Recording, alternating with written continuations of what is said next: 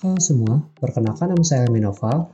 Kali ini saya akan menyampaikan mengenai kesan dan pesan selama mengikuti rangkaian Sade Garwa 2020.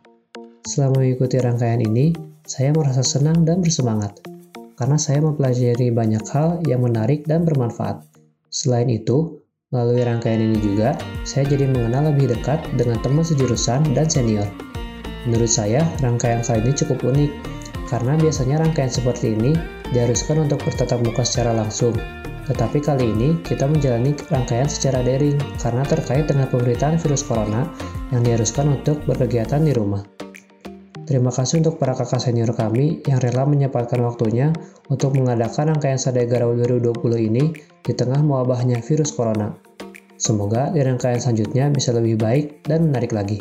Saya Helmi Noval, thank you and stay safe everyone.